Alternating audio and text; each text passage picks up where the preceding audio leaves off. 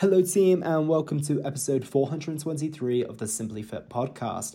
In today's episode, I have the pleasure of speaking with Jordan Dunin. Jordan is the founder and CEO of HatchPath, is a certified health and life coach, and survivor of chronic Lyme disease and a traumatic brain injury. Through his coaching, Jordan specializes in helping individuals take control of their lives by addressing the root causes of their challenges. He believes that everyone has the power to lead their lives regardless of their circumstances. Jordan has certainly lived and breathed this based on the challenges he's overcome, and that's exactly what we discuss today. In this episode, you can expect to learn what Lyme disease actually is and how it impacts someone who's going through it, how Jordan overcame Lyme disease and now is living his healthiest and best life, along with what path Jordan took next and how it could revolutionize the coaching industry. So, without further ado, Jordan Dunin.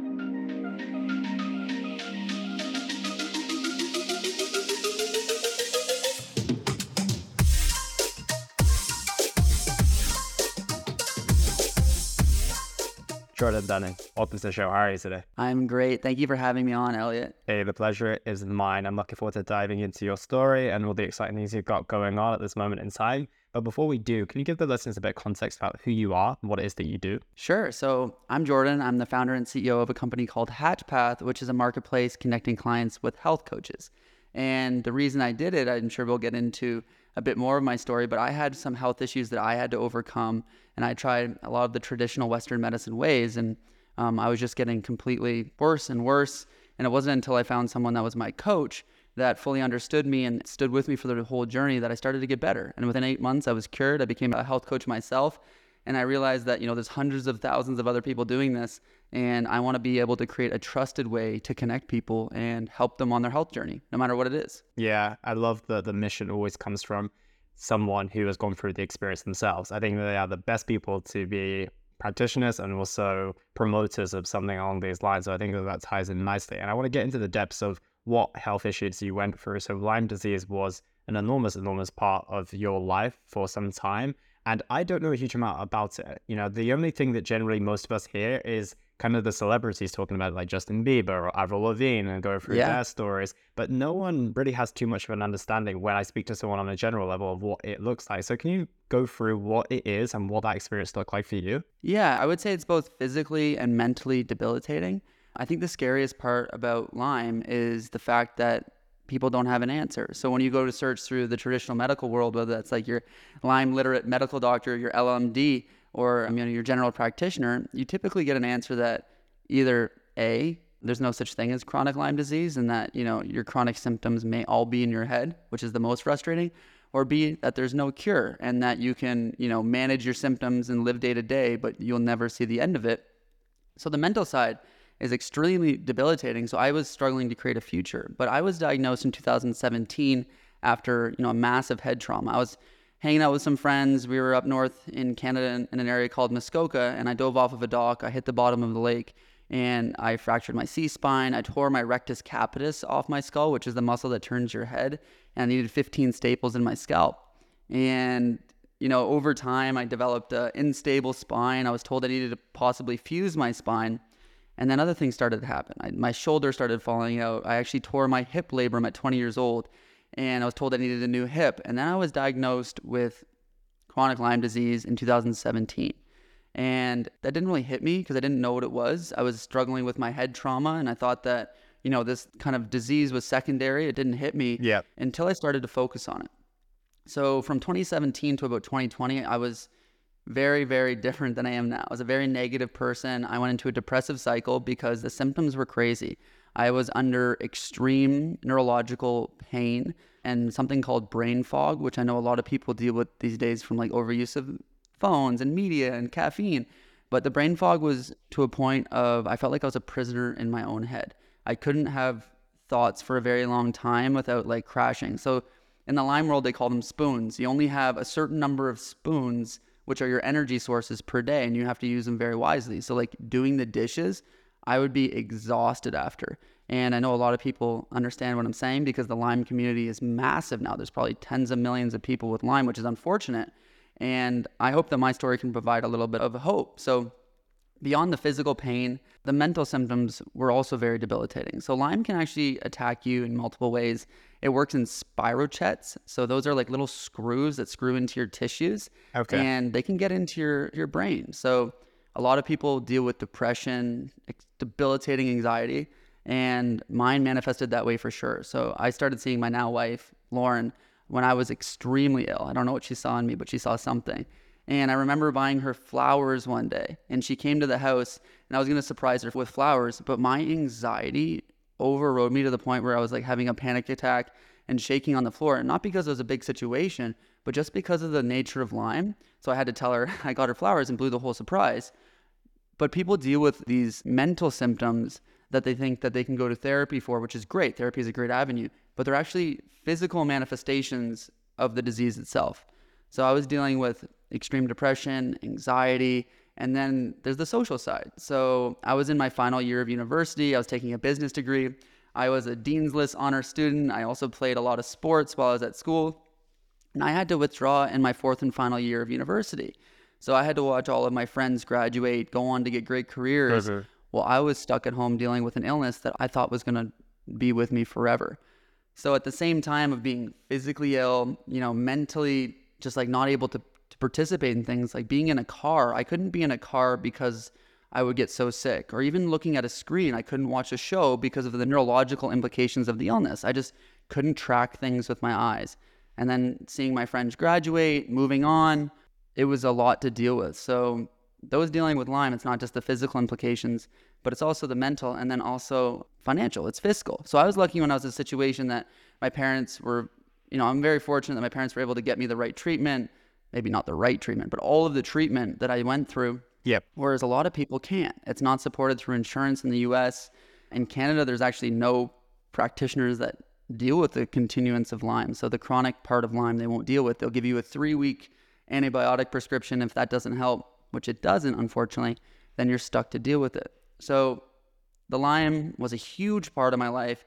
And I'm happy to say today that I have no Lyme disease in my system. So if you did blood tests or any other tests, it would be untraceable because it's non existent. And I went through a long process to get better. But my mission today is to provide hope through my story, through my platform that connects you with over 300 awesome coaches that can get you better, and just through my message, which is it is possible. I think that, you know, lifestyle changes are the number one thing that we can control in our health and wellness. And whether that's physical, like going out and going for a run, getting some cardio, it boosts your mental capacity as well. You can feel better. It releases endorphins, and then that enables you to get out of a chronically stressed state, which allows you to heal. So the physical part, the mental part, I have an awesome meditation practice. I was never a spiritual person. I'm extremely spiritual now because I know the benefits of getting into that parasympathetic state and relaxing. And then the emotional side. So building an awesome network of people around you that care. So empathy is the driving force at my business where all of our coaches have gone through something, have overcome something, and that's why they coach. They're also all certified. We display that very proudly on their profiles. But you'll always get someone that cares. So you can pick up your phone and call your coach or uh, message them on our platform, and you'll always have an ear. And I find that that is something that is invaluable when you're really struggling. So I know I'd rambled, I talked about 80 different things, but that's where I'm coming from. That's what drove me to do what I do today.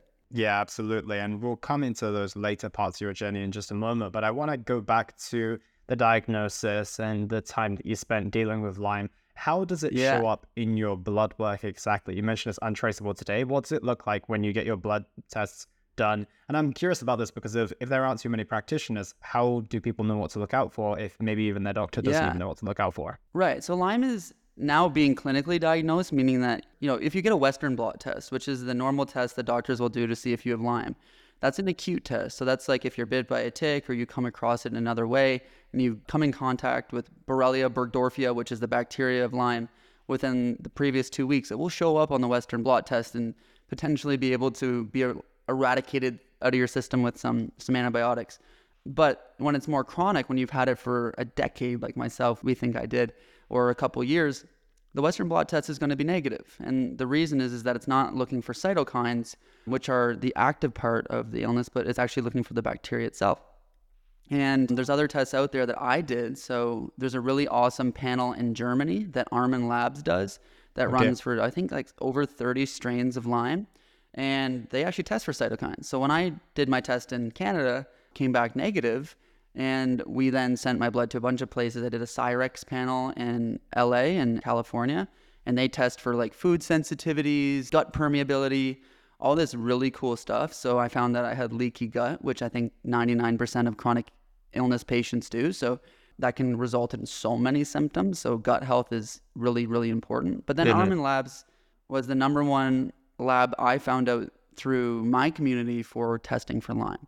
So my, my results came back positive. They also test for co-infections. So when you have Lyme disease, there's multiple different infections and viruses that come along with it. So that Sure. can be like Babesia, Bartonella, chlamydia. There's hundreds, but the Armin Labs test tests for them all. So the, I think the diagnosis is a very important process. But if you cannot afford an Armin Labs test, it's relatively expensive. I think it's over a thousand dollars just to test your blood, and no insurance is unfortunately going to cover that. A clinical diagnosis is just as good. So if you have someone in your network, like a Lyme literate medical doctor or a general practitioner that understands how Lyme manifests now because it's pretty popular, the treatment process is the same. So, not knowing if it's in your blood or not, if you have symptoms that manifest as Lyme, like I talked about, extreme brain fog, fatigue, Yep. anger, depression, anxiety, pain, the treatment process for that, like I think they call it chronic fatigue syndrome, is the same as Lyme.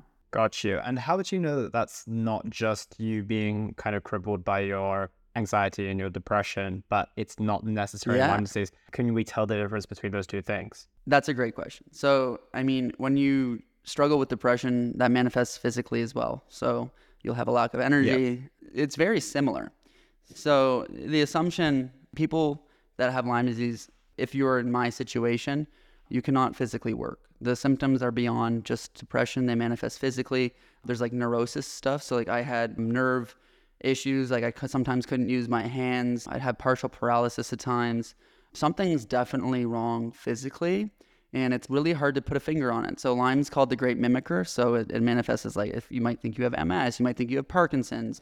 Sometimes it manifests as like a facial paralysis. So you think you may have Bell's palsy. That being said, I always think that diagnosis is a great start. But for people that want to get started on lifestyle changes, those changes can start immediately. So if you want to, you know, take back control of your diet, remove inflammatory foods, get into a less stressed state through meditation and a spiritual practice, or start creating a network of people that care, you can do those no matter kind of what your diagnosis is, and it can help you dramatically off the bat. Yeah, that's really super helpful. And I think that just about anything can be helped with those lifestyle interventions Yeah. as well. So whether you think you do or you think you don't, I think it's always a good idea to get started there. And it's definitely going to lead you to some improvements. And coming back to where you believe yours stemmed from, it was the head trauma. How did it develop from head trauma? And how are some other ways Yeah. that people can encounter Lyme disease? Sure. So my hypothesis, like backed by doctors and years of going through this and similar cases of people that have come to me, is that the Lyme was dormant in my system. So I picked up the bacteria somewhere over the past decade, potentially a tick bite, potentially something else, not sure what it was. And the tr- head trauma lowered my immunity to a point where the illness itself became active. So when people go into remission with Lyme, they call it remission. Sometimes it comes back because the disease can activate. With me, I no longer have any trace of it in my system because we did some crazy stuff that we can get into. I really want to help people, but it may seem a little bit out of whack with you know my general purpose. But yeah, so the Lyme disease was dormant. The head trauma activated. A lot of trauma that activates Lyme is not physical. So people go through in a breakup, or the, one of their parents die, or Right. a pet passes away or they go through they, a loss of a job at work and then they start seeing these physical manifestations of an illness and they're like how did this happen? It's because you lowered your immunity so drastically in a like short period of time that the virus or sorry the bacteria and viruses were able to become active. So many people could be living with it actively or passively in their system right now, but if their immunity is in a good place and it's not being activated, they can kind of go on and live a normal life, or will they experience some form of symptoms? Maybe if they do get a little bit run down and they're unwell, it's not necessarily traumatic, both physically or mentally, but it's just like a common flu or cold, and maybe it hits them harder. Is that the type of experience that people can go through? typically our like if we're healthy individuals like yourself and, and me now even if we had a dormant version of some virus like we, we pick up viruses and and common colds and flus and bacteria no matter what throughout our day like when we communicate with people go to the grocery store pick up fruit you know we're picking up different bacteria but the goal is to have a strong enough immunity that those stay dormant, and get flushed out, don't cause us problems. Like we all know people that when the flu season comes around, they get the flu, and it's consistent. But we know other people that have don't get sick ever. You know, there's different things that play into that. Blood type, mindset is huge. And you know, like some people will say, "I'll never get sick," and they truly believe it. And I think that that plays a huge part For sure. And then other people just consistently get sick. So you know, there's different genetics, there's different body makeups, there's different you know belief systems. But the you know the some people could die in their late 90s, 100 year old, and have it in their system dormant and it's never been activated because they've never had some sort of immunity disruptor that has caused them to be affected. Yeah, that makes a lot of sense. And that's where it comes back to like keeping your lifestyle variables in the best place possible so that even if you encounter something like this, then nothing is going to activate or trigger it enough and it remains dormant, or like you said, it hopefully gets flushed out of your system as well. And one more question Yeah. before we go into the recovery side of things. What did that experience look like when you went through that dive in Canada and that lake? And I'm imagining it's like a near death experience, no? Yeah, you know, it, it was more of an embarrassment for me. Um, I was super embarrassed. Look, I didn't know how bad the trauma was until weeks later. Like my head felt fine. I I obviously I went in an ambulance to the hospital, got some staples in my scalp. They did a CT scan, said nothing was wrong. Said I was very lucky. But it wasn't until weeks later that I started having symptoms manifest. So at the time I was very embarrassed, surrounded by tons of people. I just wanted to get out of there and, and not make a scene. After the fact, like a few weeks later, I tried to hide my pain. I was working in management capital. I was working for big finance company, and the numbers on the screen just kept getting smaller and smaller. And by the time I was like, it was an internship. So by the time I went back to university, I was in extreme pain. My headaches, you know, were manifesting as like these squeezing, almost like an elastic band around my entire head. I had uh. trouble sleeping at night. I couldn't turn my head left and right. And I was still in, and very embarrassed at the time. And so I didn't really speak up until exam season came around, the first semester of my final year of university and I couldn't keep up. I was in such a bad state now mentally and physically that I actually dropped out without kind of letting anybody know what, what I was really dealing with. And my housemates, who were my best friends at the time, didn't even know. I kind of told them that I dropped out and it was not in character with me. And again, I was a, a Dean's List honor student that did really well.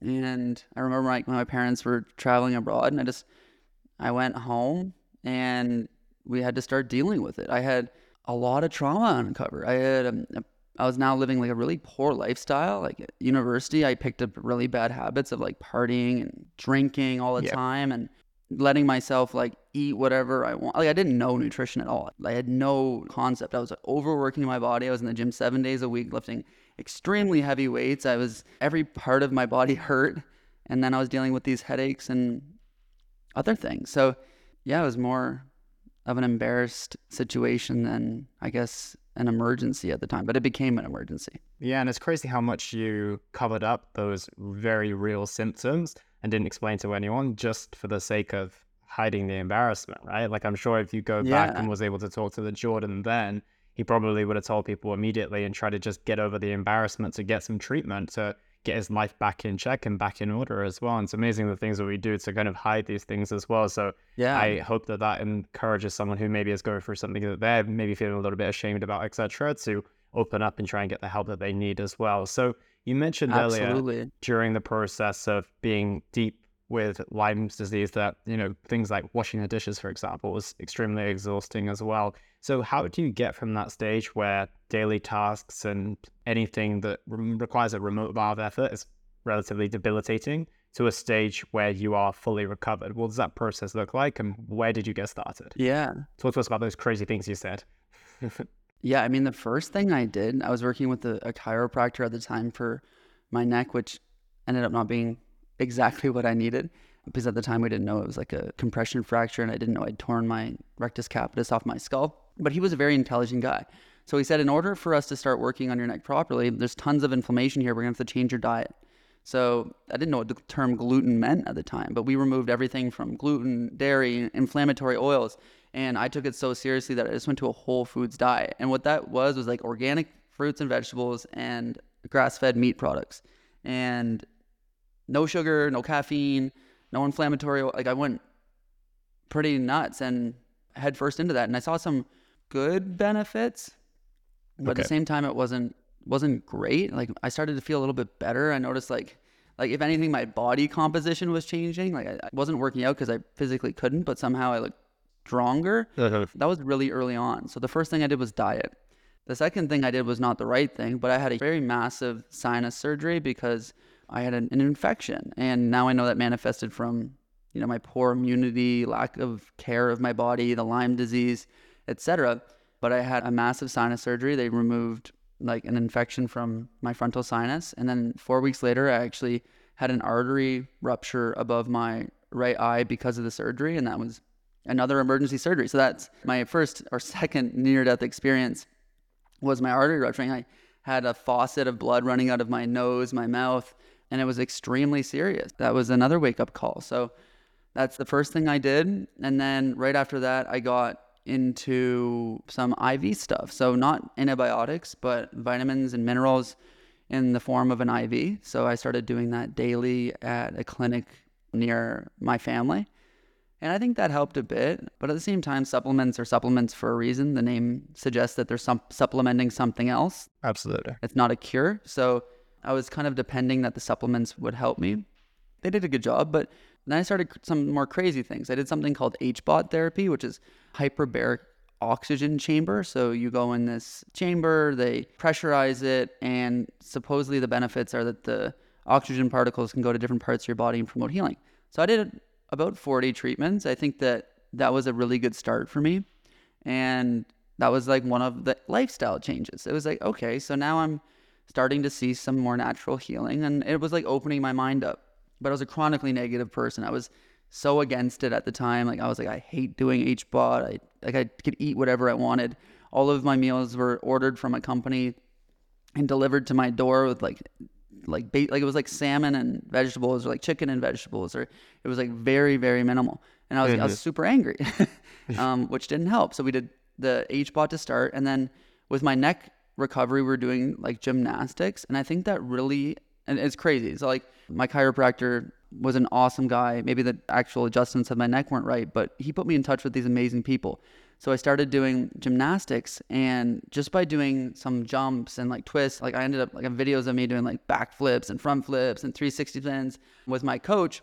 The brain, the neural neurological implications was that I was retraining some of the synapses and neural networks in my brain. So I was starting to really feel better. So when I started doing gymnastics, I started thinking, okay, more lifestyle changes. That's great. And then, you know, I started getting worse again. I went in this little rut, got angry, you know, it's really non-linear. And then I started seeing what I call my witch doctor. So I kind of skipped some things. I actually had a testicle surgery because I um, was misdiagnosed with a varicose vein when it was actually an infection again. But then after the surgery, there was no way for blood flow to. Anyways, long story, but I was put on ciprofloxacin, which is a really, really, really strong antibiotic. And I tore out my hip labrum in gymnastics because the antibiotic weakens your tissues.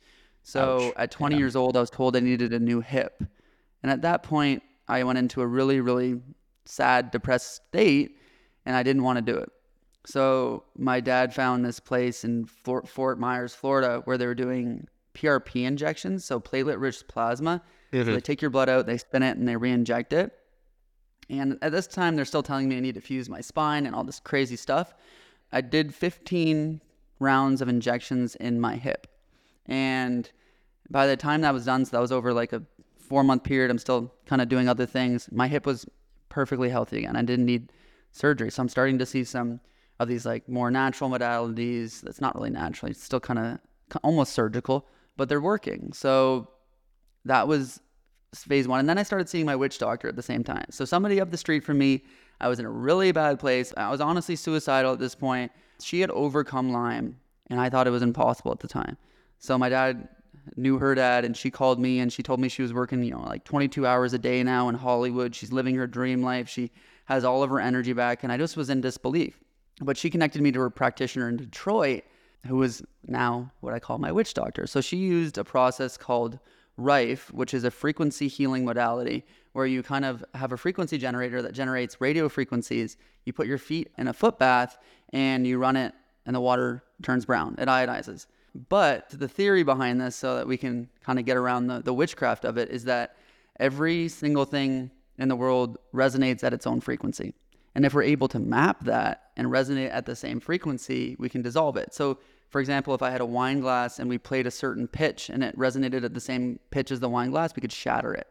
So, the theory with this frequency healing was that we could shatter the Lyme disease and its biofilm that impacts it in, in my system with resonance and then just flush it out through my system. And again, I was so angry. I was like, I don't want to do this, so depressed.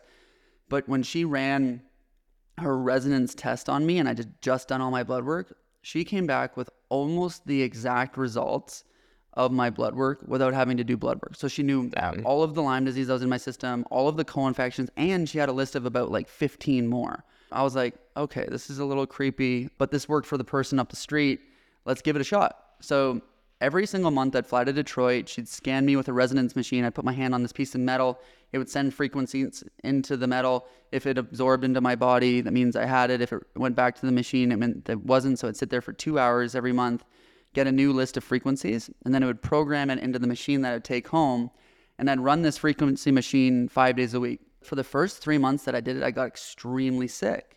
And ironically, that was the first time I started to be happy because in the Lyme community, we have what's called a Herxheimer reaction, which means that when you kill off Lyme, your body reacts very poorly because your organs have to deal with the discarded Lyme disease. So, like, your liver and kidneys are working overtime because they're getting rid of this stuff. So, I knew that I was herxing so that something was, you know, working.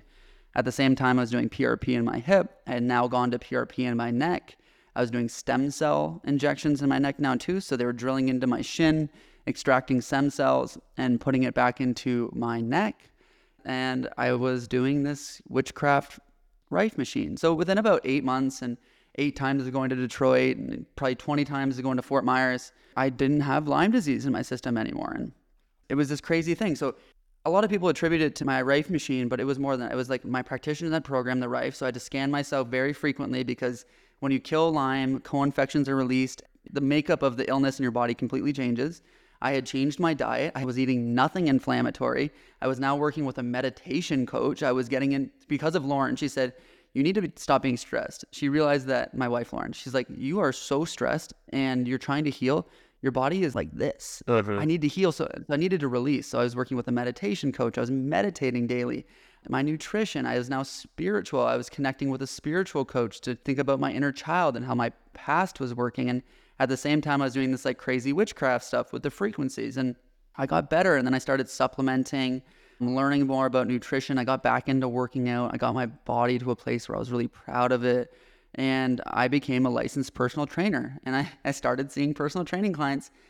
And I realized that that's not what I wanted to be. Like, I wanted a more holistic approach, and not saying that some people in personal training don't want it, but the people that I was seeing were extremely aesthetic based. They wanted, you know, biceps and abs. And I thought that I wanted to deal with the chronically ill community. So I went back to school. I got my business degree again.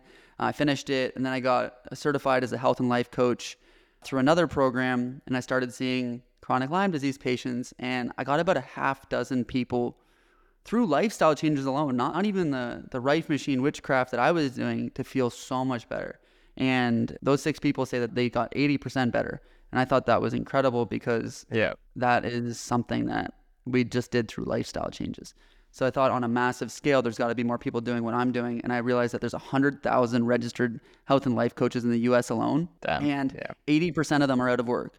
So when they pay the 10K or the 5K to get their certification, the only person winning is the certifying body because these people now struggle to create a business. It's expensive to create a website, it's expensive to have a hosting service. You know, they don't have business degrees. So it's really hard to go out there and build a business that you're actually making an impact and earning income. So my main goal was to create this platform for these coaches where it was free to sign up and we worked on a transaction basis. And we built the funnel so that the clients on the platform also had the most easy access to trusted and vetted coaches. So kind of my story getting into the business side.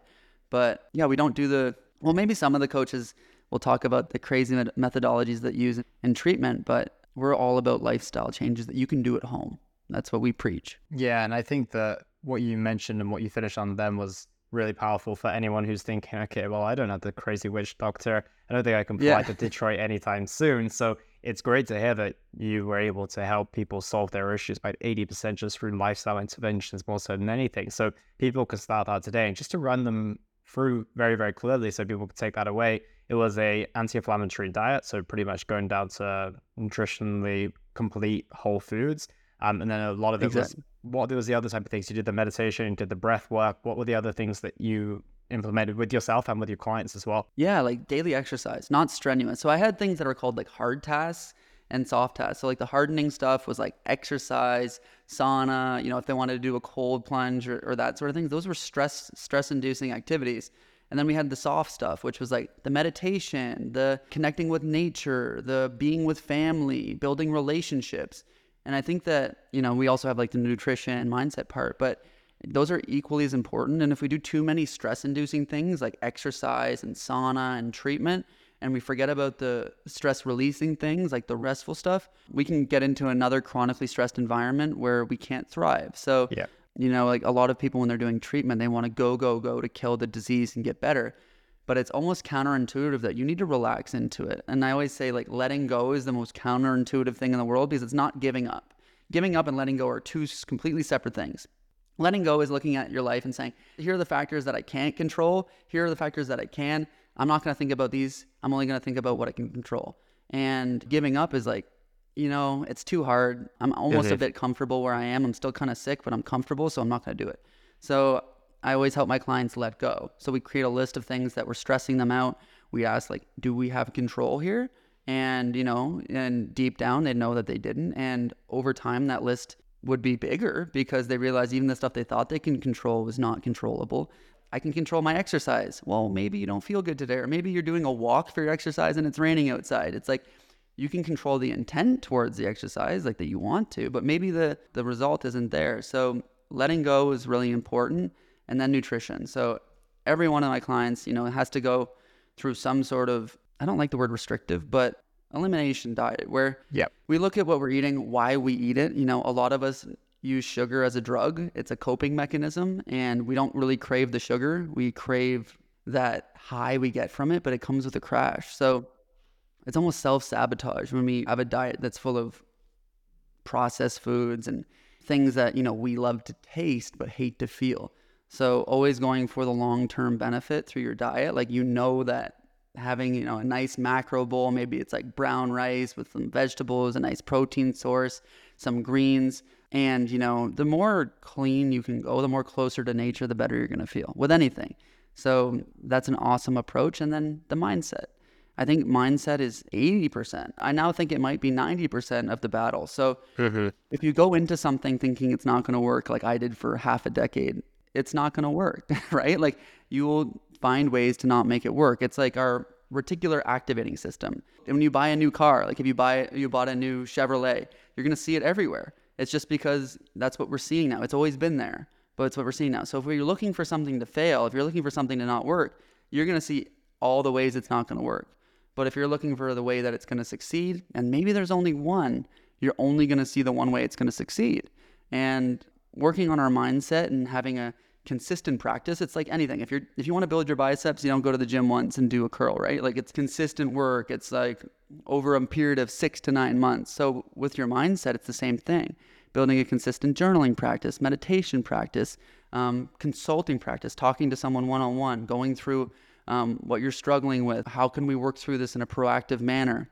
And that's where coaching comes in. So there's lots of ways to do it but having someone in your back pocket, like a coach or a friend or a counselor or a therapist, it doesn't matter who it is, is always a good idea. Yeah, I think it's so nice to be able to run that question against someone and run that with someone who's got your back, right? And it's not just yeah. your ideas or your thought processes because of, as you mentioned, dealing with all those beliefs and those narratives. Like, I would say that, and maybe this is a question for you to answer as you've probably got these reflections now, is that do you think that maybe the nutrition would have been more helpful, all these other things would have been more helpful if you weren't so angry and frustrated about the process? Absolutely. And like one one side of the anger and frustration is it throws you into that stress state. You, yes. You can't heal when your blood is all rushing to your extremities because you you're like in fight or flight, your brain doesn't know if it's real or fake. So it's like we're ready to go, we're leaving. So the anger put me in there, but it's also that belief system that I am getting better. I know. And you know what happened to my, like my belief system was not natural. It's like I met my my witch doctor. I like calling her that. I met Kyle, and she said that she has a hundred percent success rate with her patients, and I was like, you know, maybe that was the thing that got me over the edge. Yeah. Because that was the moment I remembered. That was the moment I let go. It was like, okay, so now it's on her because she said she's got this. So I'm going to let it go. I'm going to believe in her.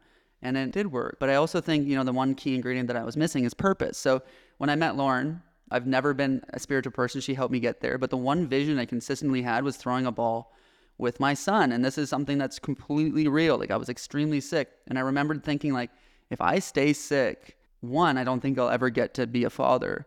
And two, like this vision of me being active and participating in my son's life isn't going to come to fruition. That's the one thing, like it was leverage. It was the thing that was like, when I wanted to quit, I remembered this vision that, you know, I can, I can make this happen. So when things were down, when I was out, I kept remembering this. And now I am a father. Like my son, Bo, is nine weeks old. I'm, I've been married for over two years and I think that we can manifest, if that's another conversation we want to have, is that a lot of us, like I think the great majority, don't plan our future. We spend more time planning a two week vacation than we do our life. and that's a really tough thing to uncover. And it's a really sad truth. But when I realized that, like I have journals from years ago, and, and if we go through them, like most things happen. When you set an intention and you go after it, it's achievable.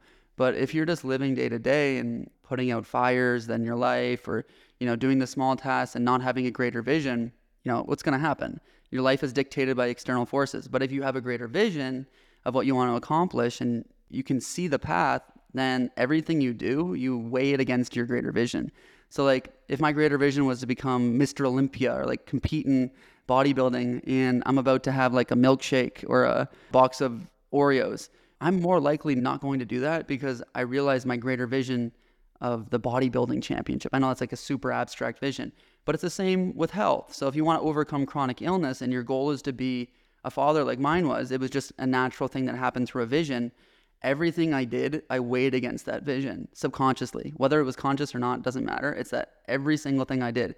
If I was looking at my diet and I wanted to quit and I wanted to just dive into a bag of chips, it's fine. You can have balance. But like if I wanted to like just quit altogether, yep. I looked at that vision. I was like, that's not going to get me there. So there's some things that happen naturally that we can induce through practice, but yeah, that's something else. Yeah, I love all those points you mentioned, especially the one where people will spend longer planning their two week vacation than their next 10 years of their life. And it's so true. Yeah. it's unbelievable. Like, think about that trip that you planned a few years ago. Think about the best vacation you ever went on and how much planning went into that. You booked the flights eight months out, you had your agenda down to a T. And then think about how many times you've done that in your own life. And it's quite mind blowing as well. And I also love the piece on the where you want to go, having that big vision, having that intention of heading in the right direction. And then congruency falls into place. As you mentioned, it was a bit of an abstract goal with Mr. Olympia. But like you said, if you have that vision and the reality is, is to you and I, like someone's weight loss goal, someone being completely healthy might be what Mr. Olympia is to us, right? It doesn't matter what the mountaintop yeah. is. It's just about having that mountaintop and then recognizing, okay, if you don't have a mountaintop, then eating the Oreos or whatever doesn't seem to make too much of a difference. There's no cost to that. But when you have that mountaintop and you literally see that every step that you take is either towards the goal or obviously, like we said, there's balance, there's taking side steps and everything. But if we're being very, very black and white, it's towards the goal or it's against the goal. It's so much easier to run it through that decision making process and make the right decisions for your goals as well. So, yeah, I really, really like that piece. And what I want to transition onto now is the things that you're doing with Hatchpath. Like, I'm really interested about the wellness professionals and getting them on a platform because you mentioned there's like 100,000 licensed professionals, right? And I speak to so many of them as well. I speak to health and fitness coaches, I speak to life coaches all day long. And what I want to understand is when you are looking for a wellness professional to go on your platform, what exactly are you looking for? Because right now, actually, I'm going to give you a story, and this is why I love your concept so much. Is when I was a personal trainer, when I first started my career, it was literally 10 years ago, I was on the floor with 14 other dudes and maybe two women at the time. It was personal training. And there was this guy who was incredibly, incredibly talented. He was one of the best trainers there, like biomechanically speaking, like he knew his stuff and he was a very good coach. And then there was another guy who was really not that great whatsoever, but he was incredibly optimistic. He was very talkative. He was super extroverted as well. The extroverted guy who wasn't that good of a coach, full books. I think he still literally works in the same gym to this day, 10 years later. The other guy, I don't think he even does personal training anymore. And this is why I like your platform in the sense of like, there are a lot of good coaches out there. They just don't know how to market themselves. And unfortunately, because they're not marketers, they're not able to succeed in a career in which the industry actually genuinely needs them. So when it comes to your platform, are you looking for people who are amazing marketers and just want to make business, or are you looking for I getting a sense of the answer here, but are you looking for those people who are maybe not able to quite market themselves but have a lot to offer? Yeah. Obviously the second option there. And the reason being like our vetting process is pretty serious but really easy for a coach. Like you sign up with our form, you submit your certifications, which are optional, by the way. We have uncertified coaches because it's an unregulated industry leading with empathy. Like we have some spiritual coaches that like do things that are uncertifiable. Uh-huh. So, you know, this one to one vetting process is really important. But you can, you can submit all your certifications, you tell us a story about who you are. And the number one thing we're looking for is a positive approach and empathy. Are you a coach because you don't want a nine to five job and, and you think this is the way out? Or are you a coach because you've overcome something or you know something that can help other people overcome and your passion and your drive won't let them quit and you know that there's a way out. So when we have this little talk, like I can have this talk with you, Elliot, I can see it. It's pretty clear. Like you can see someone leading with empathy. We have some questions that pulls that out.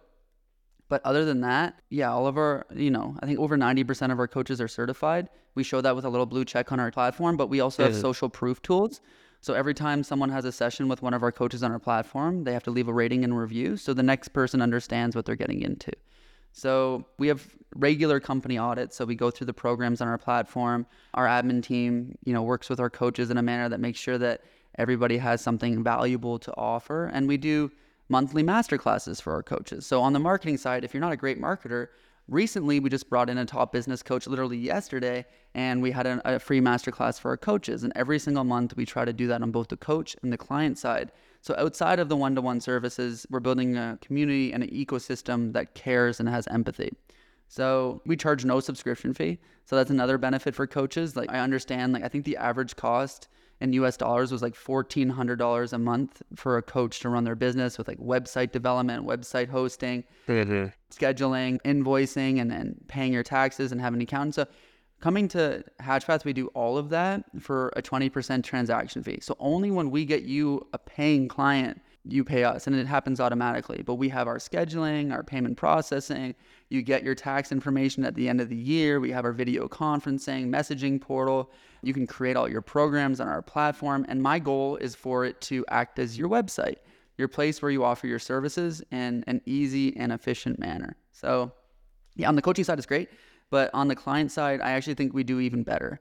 So, clients, the main thing that we see them dealing with is overwhelm. So when you're looking for a coach, every coach has a website. You know, it's it's a mm-hmm. lot of mm-hmm. work. And using Google, Google doesn't do a great job of showing you coaches.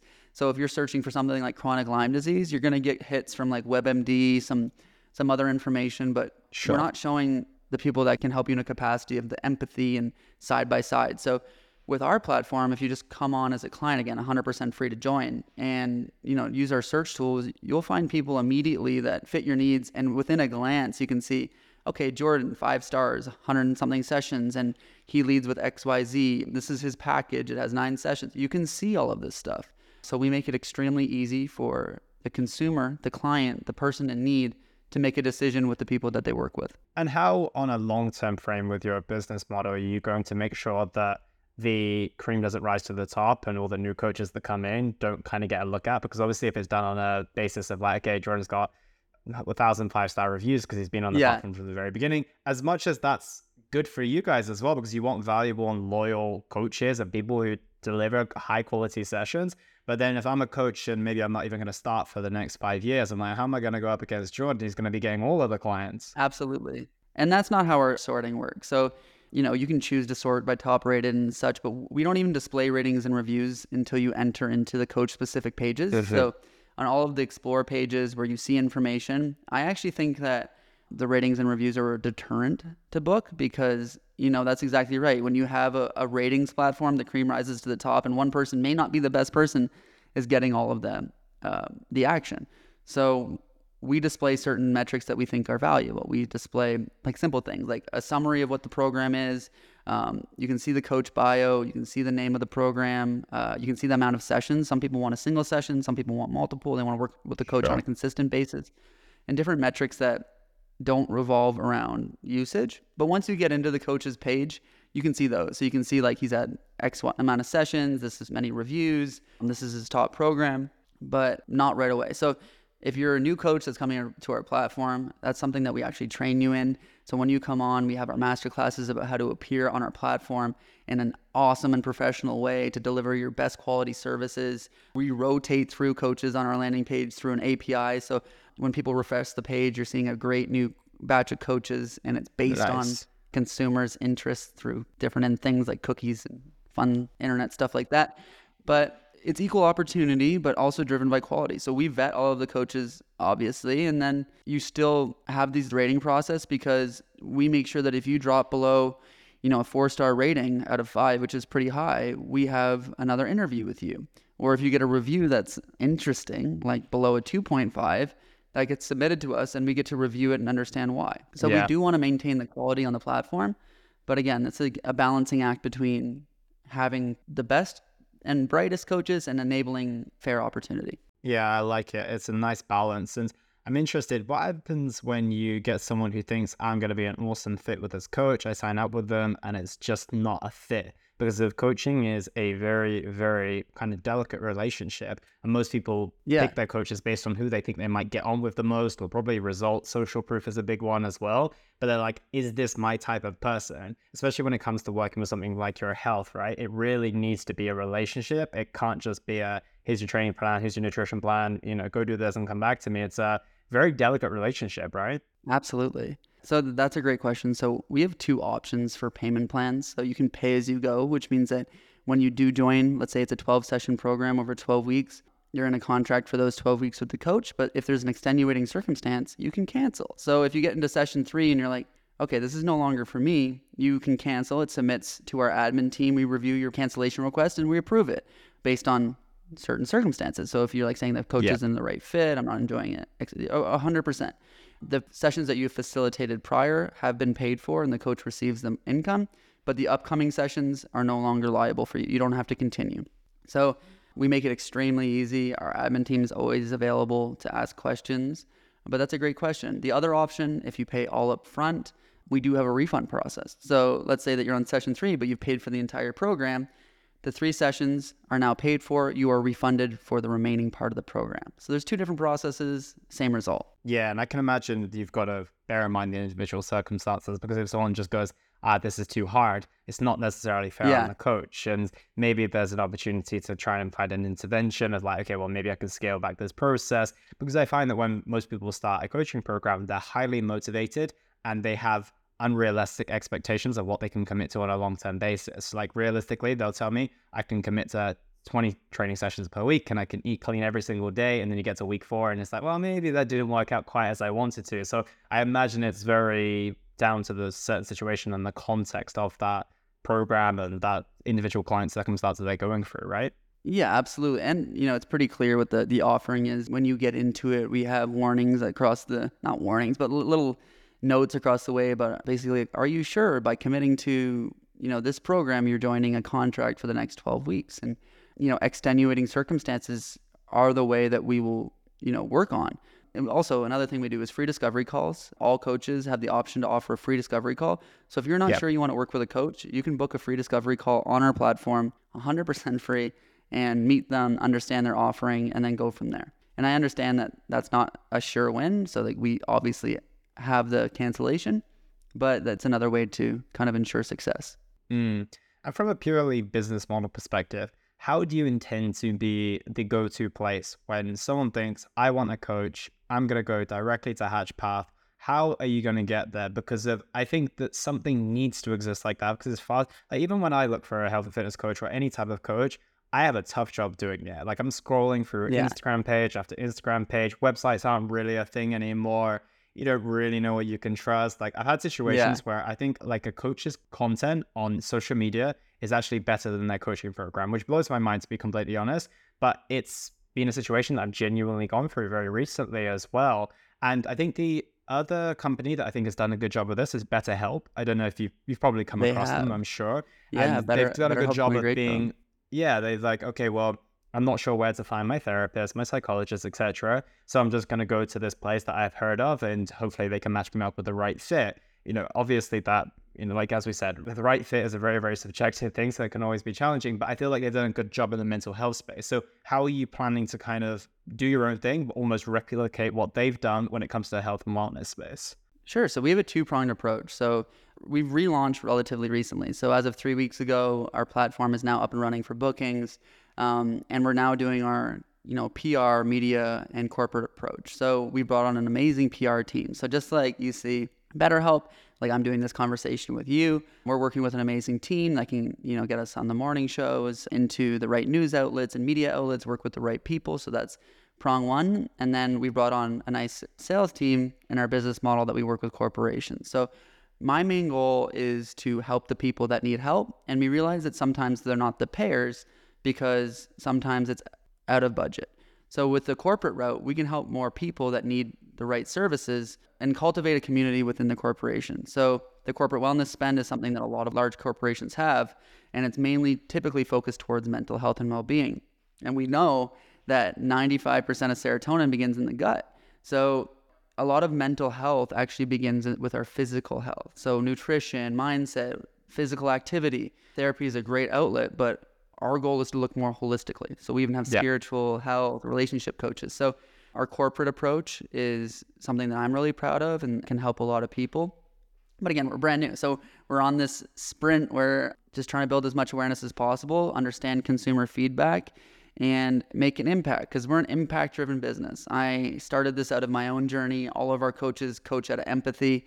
And, you know, the main goal is to help as many people as possible. And we're still figuring out the best way to do that. Yeah, I really do hope you succeed, to be honest, because I believe in the power of coaching. And I think that something's needed. Like, this has been a big need for a long time. And especially as the market becomes even more, I don't want to use the word saturated because the market is never really saturated. It's great to have options, but with more and more people become qualified every single day and less and less people. And also from a coaching perspective as well, I've been a coach in the past where I've not been able to really focus on the enjoyment and fulfillment of coaching because I've been worried about paying my bills, right? And I think a lot of coaches go through that stage of like there's dips in your career and in the early stages of mine it was like okay, well I'm super happy because I've got this client and I, you know, I got into this to change lives, but now I'm kind of thinking I've got that gym rent to pay or, you know, I've got my home rent to pay or whatever it might be that you're then focusing more on the income than you are actually the reason you got into this industry in the first place. So I think if someone can go to a platform where they know they're going to find someone that should be a fit of theirs and the client from the perspective of the person who wants the coach and the coach that's also a client of yours gets a win-win scenario then i think it can only work out for the best from that perspective and kind of just like sift through a lot of kind of the junk in the industry as well which exists let's be true here and as you get to the roots of what really really good and ethical coaching can be Absolutely. And I like what you said about like kind of like the junk because we do vet the process. Like if a coach applies and we ask them why they're a coach and they're like an 18, 19 year old fresh out of school and they don't want to pursue a career, they just want to be a coach. Sometimes that can work. Sometimes you know more than, you know, you know, coaching is like a hand up, hand down approach. If you're Oh, just one totally. step ahead of somebody, sometimes you can help someone that's one step behind. But we want coaches to lead with empathy. So our vetting process is crucial to us, making sure that we have the right coaches on our platform, building, fostering a community. So you're right. I really hope we succeed too. And I'll do everything in my power to make that happen. Yeah, and I'm just grateful to be able to talk to people like yourself. Yeah, amazing. Well, Jordan, this has been a super insightful conversation. And yeah, I'm really keen to keep up with the work that you're doing as well. And I want to ask you a couple of final questions. And the first, you've kind of covered this, but I want to get it in a sentence and a leaving message is what impact do you want to have on the world with the work that you do? The main impact is hope. I want to be a driving factor in giving people hope through results. So if you come to our platform and you see success stories of someone that was in your position and is no longer in your position, we're giving you hope and then the systems to succeed. I love that. And where's the best place for people to find you, to discover Hatchpath? Where can we send people? Sure, you can find me personally on Instagram, just Jordan Dunin. And then Hatchpath is simply www.hatchpath.io, which is H A T C H path P A T H. And the reason that we named it Hatchpath is because, you know, we got through a lot of legal liability. We were originally called The Well Nest, which I was very proud of coming up with that name. Um, but Hatchpath means birthing your new journey. So I believe that when you start a coaching practice, you're actually changing your identity. So you're becoming a new person. And that's the, the most crucial part to, you know, any growth is leaving, you know, that old person behind and understanding that I can become anything I want to be. So hatch path just means the birth of your new journey. I love it. And for the listeners listening today, it's not hatch patch, hatch path. Remember that path. That's right. Yes. We're going to be doing some awesome branding so that we understand that, but that's something that we struggle with too. So brand identity is key. So thank you for bringing that up. Jordan, it's been an amazing conversation. Thank you so much for your time today, buddy. Thank you so much, Elliot. It was great talking to you. And that was the Simply Fit podcast. I hope you gained a huge amount of value from today's episode. I feel inspired to improve your health and well-being. Be sure to search for Simply Fit in Apple Podcasts, Google Podcasts, and Spotify, or anywhere else you get your podcast from. And go ahead and subscribe so you don't miss any future episodes. Also, if you like the episode, please don't forget to give it a 5 star rating. I'd love to hear your feedback or any questions you have. So reach out to me on social media. You'll find me on Facebook and Instagram at Elliot Hasoon. Thank you so much for listening, and I look forward to talking with you all on the next one.